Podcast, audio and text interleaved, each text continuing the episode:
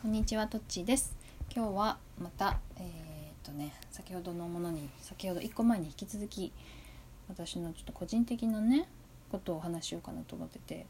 えー、っとアクセサリーというかジュエリーについて話そうかなと。これ、ね、多分あっという間に終わっちゃうんだけど私決めてることがあってピアスとかあとネックレスはあのー、金メッキじゃなくて本当のねこう金とか金とかっていうかまあ金しかないか金を買おう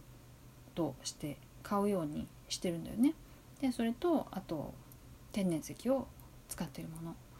でうんなんでなんだろうね。なんか弟は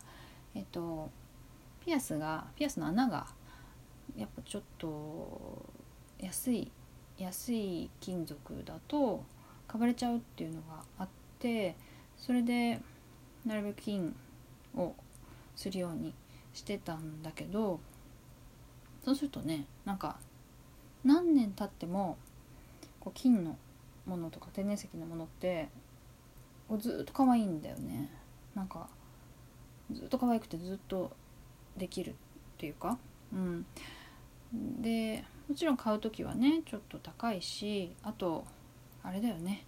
大きいデザインがない。もう大きいデザインになるだけめちゃくちゃ高くなるから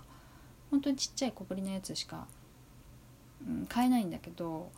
でもやっぱそれでもずっと使えるかなって思うとすごくなんか、まあ、愛着がね湧くし実際ずっと使ってるとずっとやっぱ好きだしね。だからこの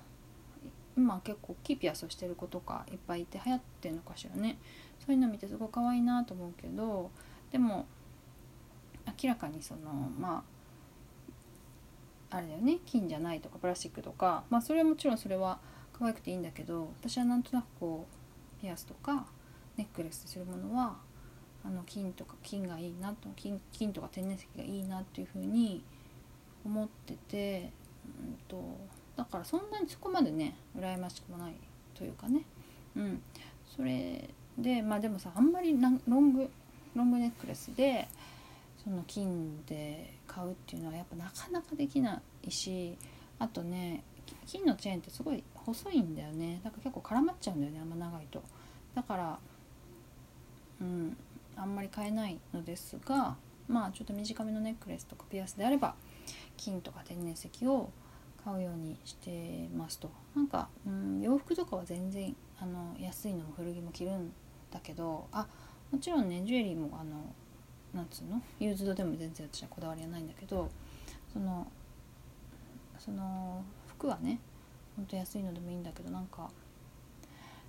ジュエリーはなんかずっと持ってるものだしあとやっぱ安いとすぐなんかね色がくすんだりとかねするんだよね。ですぐ可愛くなくなっちゃうの。なんかそういうのもせっかく気に入って買っててもねそういうのも寂しいのであのそういうのを買うようにこうルール化してるなと思っても別にそんなわざわざあんまり人に言わないなと思ったので今日は話してみました。えっ、と 何の 何のお得な情報もないただの私のルールをちょっと説明しただけですけれども、え今日はこんな感じにしたいと思います。さよなら。